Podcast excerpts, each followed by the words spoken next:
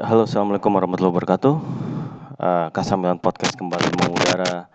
Uh, kali ini Kasamilan Podcast nggak membahas review Juve Milan karena uh, review Juve Milan ini udah dibahas uh, sama Kasamilan Podcast pada saat kolaborasi dengan Tifosi Podcast. Jadi uh, waktu itu sama Tifosi, Tifosi Podcast udah ngebahas bagaimana uh, pertandingan Coppa Italia itu setelah apa ya sebagai pembuka gitu ya setelah kompetisi itu diliburkan selama tiga bulan dan kita menganalisis bagaimana performa kedua tim apakah emang sudah maksimal siapakah pemain-pemain paling stand out atau yang underperform lalu kemudian apa yang harusnya bisa dilakukan oleh pelatih dari kedua kesebelasan kita kupas tuntas di situ.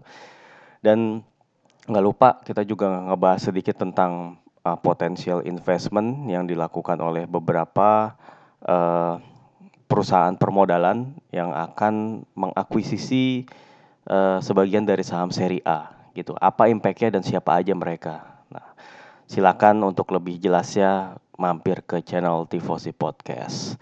Oke, okay? uh, untuk sekarang gue pengen ngebahas hal yang sebenarnya jarang banget nih gue lakukan gitu, yaitu recent update. Ya, gue jarang banget bahas recent update. Biasanya tuh uh, gue tuh lebih fokus kayak kalau nggak match preview atau review, kalau nggak ya bahas analisis in depth yang lain gitu. Tapi ya nggak apa-apa lah sesekali. Uh, yang tentunya recent update yang paling bernilai ya. Gue bilang paling bernilai karena banyak banget juga berita-berita berseliweran yang gak jelas gitu. Tapi yang paling jelas tentunya adalah ketika Fabrizio Romano jurnalis yang juga uh, berbasis di Italia sana yang benar-benar spesialis uh, transfer ya ter memberitakan transfer ya ini gue nggak bilang dia nggak memberitakan yang lain juga ya tapi Pokoknya kalau dia sudah dalam tanda kutip uh, bersabda here we go. Nah, itu uh, berarti si pemain itu emang udah kayak 80 di atas 80% emang jadi transfernya gitu. Pokoknya kalau udah ada magic words kayak here we go kayak ya udah berarti si pemain itu udah reach, udah mencapai agreement dengan tim baru, tinggal menjadwalkan medical atau uh, tes medis gitu. Si apa namanya uh, Milan ngebeli uh, atau mendatangkan Pierre Kalulu, uh, back muda masih berusia 20 tahun baru berulang tahun kemarin tanggal 5 Juni ya. Itu asal Perancis uh, sebelumnya main di Olympique Lyon di tim B atau tim mudanya Lyon Uh, sebelumnya sebenarnya si Lyon itu udah nawarin si Pierre Kalulu kontrak profesional. Jadi melalui direkturnya yaitu Juninho Pernambucano, ya uh, legendnya Lyon juga. Si apa namanya uh, Lyon sebenarnya berhasrat untuk mempermanenkan atau memberikan kontrak profesional pertama kepada Pierre Kalulu yang mereka anggap sebagai back masa depan gitu. Karena si uh, Lyon sendiri mungkin masih kurang puas dengan performa back sayap kanan mereka yaitu uh, yang dihuni ya beberapa nama ya Laurent Dubois, lalu kemudian si Kenny Tete dan juga Rafael yang Rafael yang mantannya MU itu. Nah, sebenarnya kan itu uh, back-back yang apa ya sebenarnya back-back yang udah berpengalaman itu fullback yang belum ber, yang udah berpengalaman dengan adanya Kalulu tadinya mereka si Lyon ini ingin menjual dua setidaknya dua fullback mereka. Kemungkinan yang akan dilepas Rafael dan juga si Kenny Tete. Ya tapi dengan ternyata si Kalulu ini malah justru memilih Milan uh, tentunya Lyon harus mencari alternatif lagi gitu. Dan Juninho mengakui bahwa kayak uh, Kalulu yang memutuskan untuk join ke Milan itu menjadi kehilangan yang cukup besar bagi Lyon. Karena dia sendiri menganggap Kalulu punya potensi yang cukup besar gitu. Nah, kalau dari penuturan orang yang ada di dalam klub yang selama ini menaungi si Kalulu yang mengakui bahwa back ini punya potensi, berarti menurut gue Milan telah melakukan hal yang bagus gitu ya. Another master stroke by Paolo Maldini yang katanya bersama Geoffrey Moncada dia yang mengeksekusi uh, transfer ini gitu. Uh, lalu kemudian uh, Maldini juga tentunya yang meyakinkan pemain yang cara kerjanya dari sebuah klub itu kan namanya scouting, mencari bakat, benar-benar mencari pemain yang cocok, lalu merekomendasikannya kepada manajemen. Nah, manajemen ini dalam hal Maldini sebagai technical director. Nah, selanjutnya yang jadi tugas technical director adalah convincing si pemain, meyakinkan si pemain bahwa uh, lu emang harusnya join ke klub kita gitu. Karena kita punya saat A B C D gitu. Lalu kemudian menawarkan kontrak juga durasi durasinya berapa lama, klausulnya apa, e, berapa gaji per tahunnya. Nah, ini juga cukup menarik. Milan ini hanya membayar sekitar 480 juta, eh 480 ribu, sorry, 80 ribu euro. Ini juga sebagai kompensasi biaya training yang udah dilakukan oleh Lyon, yang udah mengorbitkan Kalulu dari mulai dia baru memulai karir uh, junior sampai ke sekarang, gitu. Um, lalu kemudian kontrak durasinya cukup panjang, 5 musim, 5 tahun ya. Lalu kemudian uh, gajinya itu 500 ribu euro per musim. Nah, uh, menurut gue ini sebuah kontrak yang bagus sih kalau gue bilang ya, jangka panjang untuk pemain muda dan juga gajinya 500 ribu relatif kecil juga gitu. Uh, di, tapi di sini gue ngelihatnya agak sebenarnya agak-agak hmm, bingung juga sih ya karena kalau dilihat dari durasi jangka panjang, oke okay, itu nunjukin bahwa Milan percaya. Tapi gajinya 500 ribu mungkin karena mengingat usianya si Kalulu masih 20 tahun dan baru ini kontrak profesional pertama yang dia tanda tanganin yang artinya dia belum pernah ada pengalaman main di liga gede gitu. Jadinya mungkin nilai kontraknya juga nggak segede itu. Mungkin ya kalau yang yang gua ini yang gue tangkep gitu. Tapi dengan begini, gue sih ngelihatnya Pierre Kalulu ini nggak langsung otomatis akan diproyeksikan sebagai starter ya. Dengan gue sih kita harusnya bisa ngukur ya, maksudnya uh, faktor finansial menurut gue cukup penting gitu. Yang kebanyakan juga luput dari pandangan orang. Maksudnya kalau lu berani ngegaji pemain lu dengan nilai kontrak yang gede, itu berarti kan setidaknya lu berharap besar sama itu pemain dan pemain itu bisa ngasih instant impact ya sehingga dia akan diproyeksikan menjadi starter. Nah dengan gajinya Kalulu yang menurut gue di bawah standar, di bawah rata-rata daripada pemain-pemain Milan yang lain, ini nunjukin bahwa walaupun Milan itu percaya Kalulu punya potensi, tapi dia nggak otomatis akan dijanjikan main sebagai starter. Nah, Uh, dengan uh, fleksibilitas yang dipunyai atau versatilitas yang dipunyai oleh si Kalulu, sebenarnya uh, dia emang bisa jadi depth yang sangat bagus ya untuk posisi fullback. Dia bisa main di fullback kanan, kiri atau bahkan dia juga capable untuk jadi center back. Posturnya cukup oke, okay, 184 cm. Kalau untuk ukuran fullback yang biasanya pendek-pendek ya di 170-an, nah dengan tinggi 184 ini Kalulu gua rasa punya physical presence yang cukup memadai gitu. Bahkan mungkin masih nambah berapa senti lagi lah dia masih 20 tahun. Setahu gue kan tinggi badan itu sampai umur kalau cowok sampai umur 22 23 ya masih bisa nambah.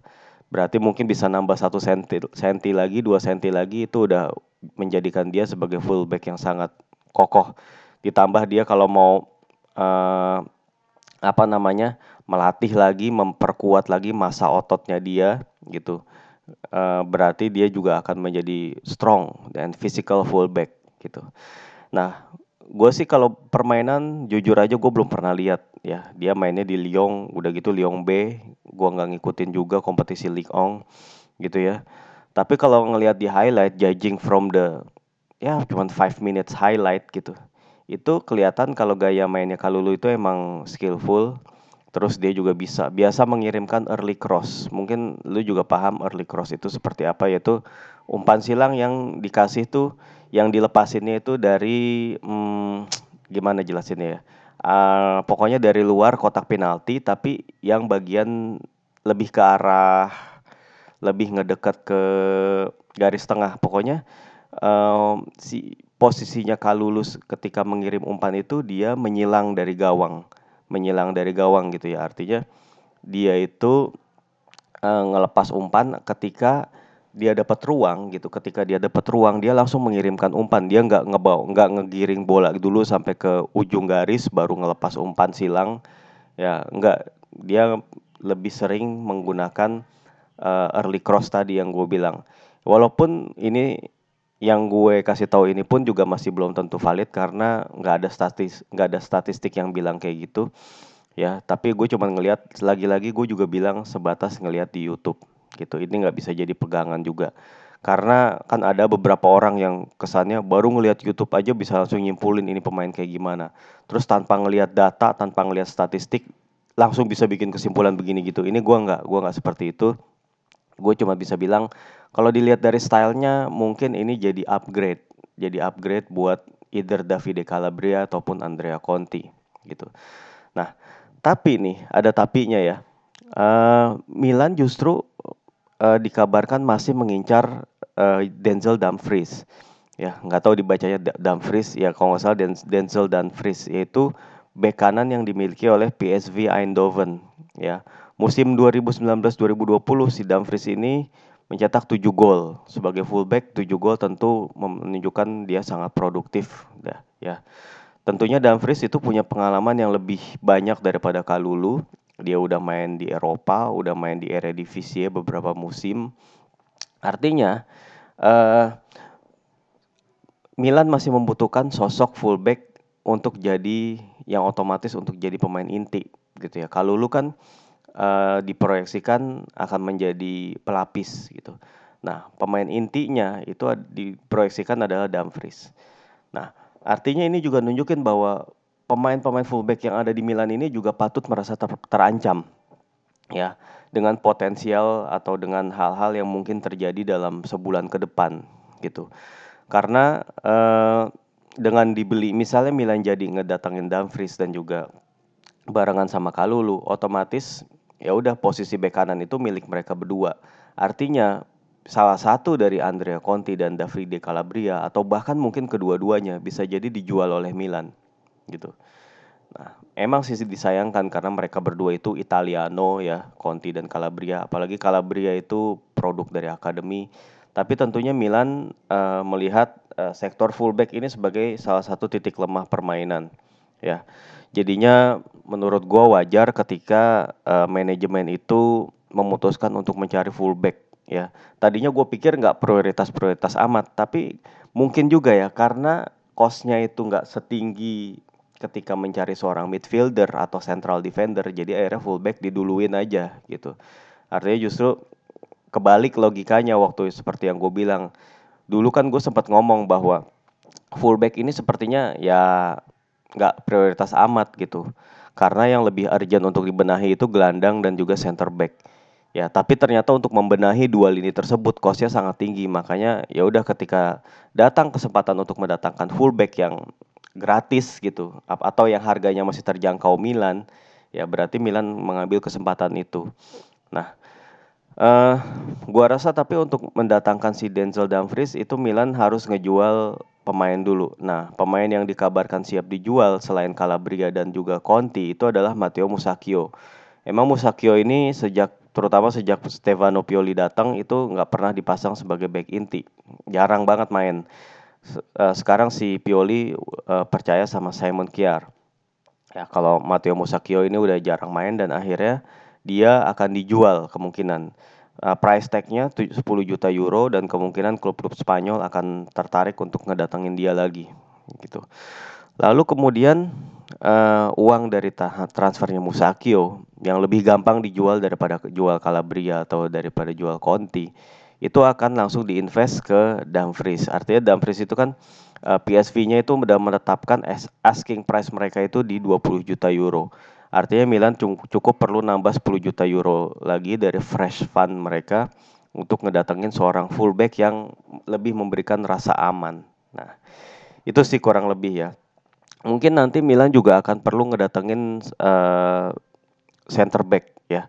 Artinya setelah fullback, center back ya center back yang perlu didatengin itu menurut gue yang profilnya tinggi ya posturnya bagus lalu kemudian punya speed punya kemampuan untuk ngelakuin, ngelakuin passing dan juga punya kemampuan untuk ngelakuin tackling dan juga punya speed.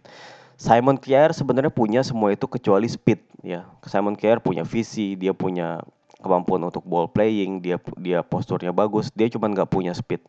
Ya, dia cuma punya kayak karisma, leadership, dia punya. Tapi mungkin mengandalkan seorang Simon Kjaer musim depan itu agak-agak kurang menurut gue kurang itu ya kurang aman ya. Walaupun gue respect sama skillnya dia, permainan dia waktu lawan Juve bagus banget.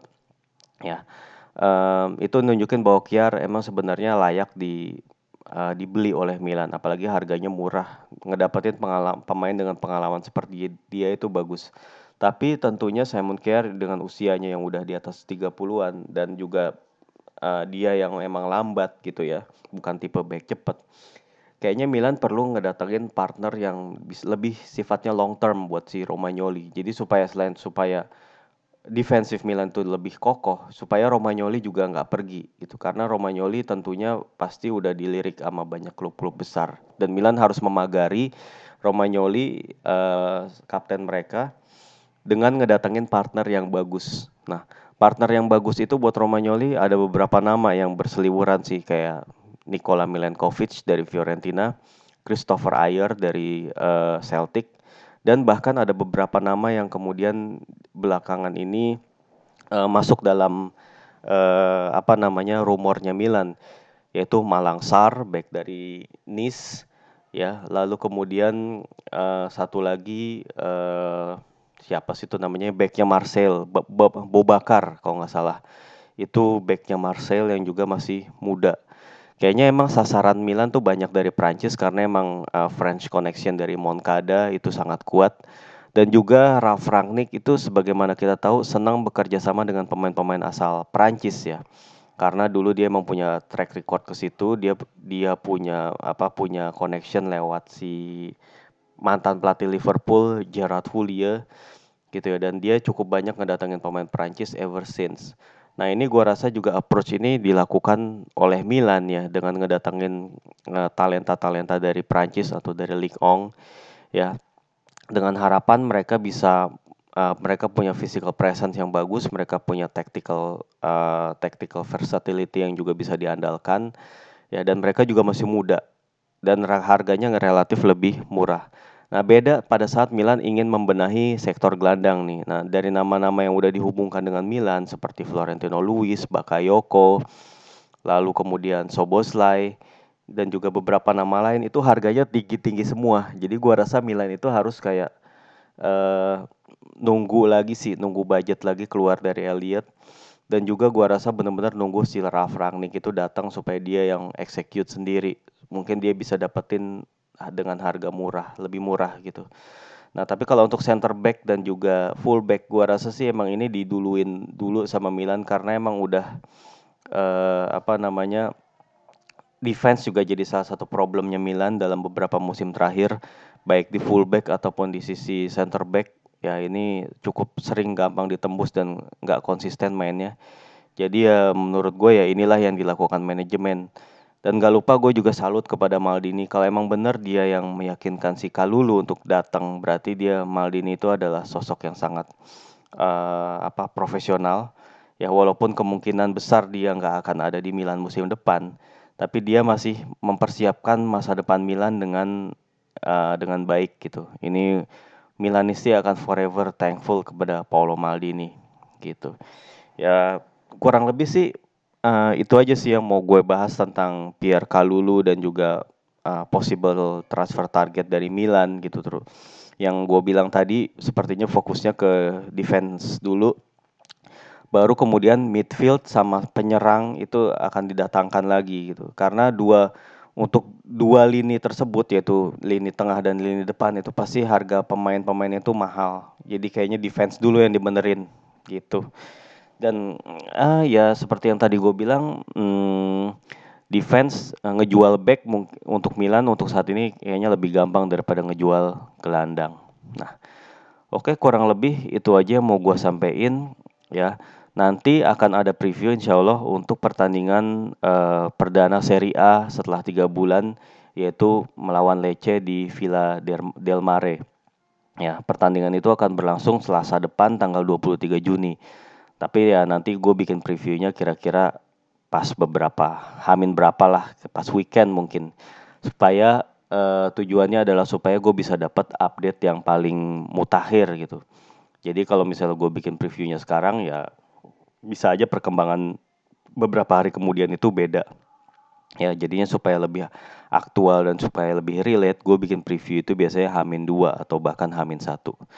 Oke, uh, itu aja yang mau gue sampaikan kurang lebihnya mohon maaf dan sekali lagi makasih banget udah dengerin Kesambilan Podcast. Ciao, Assalamualaikum warahmatullahi wabarakatuh.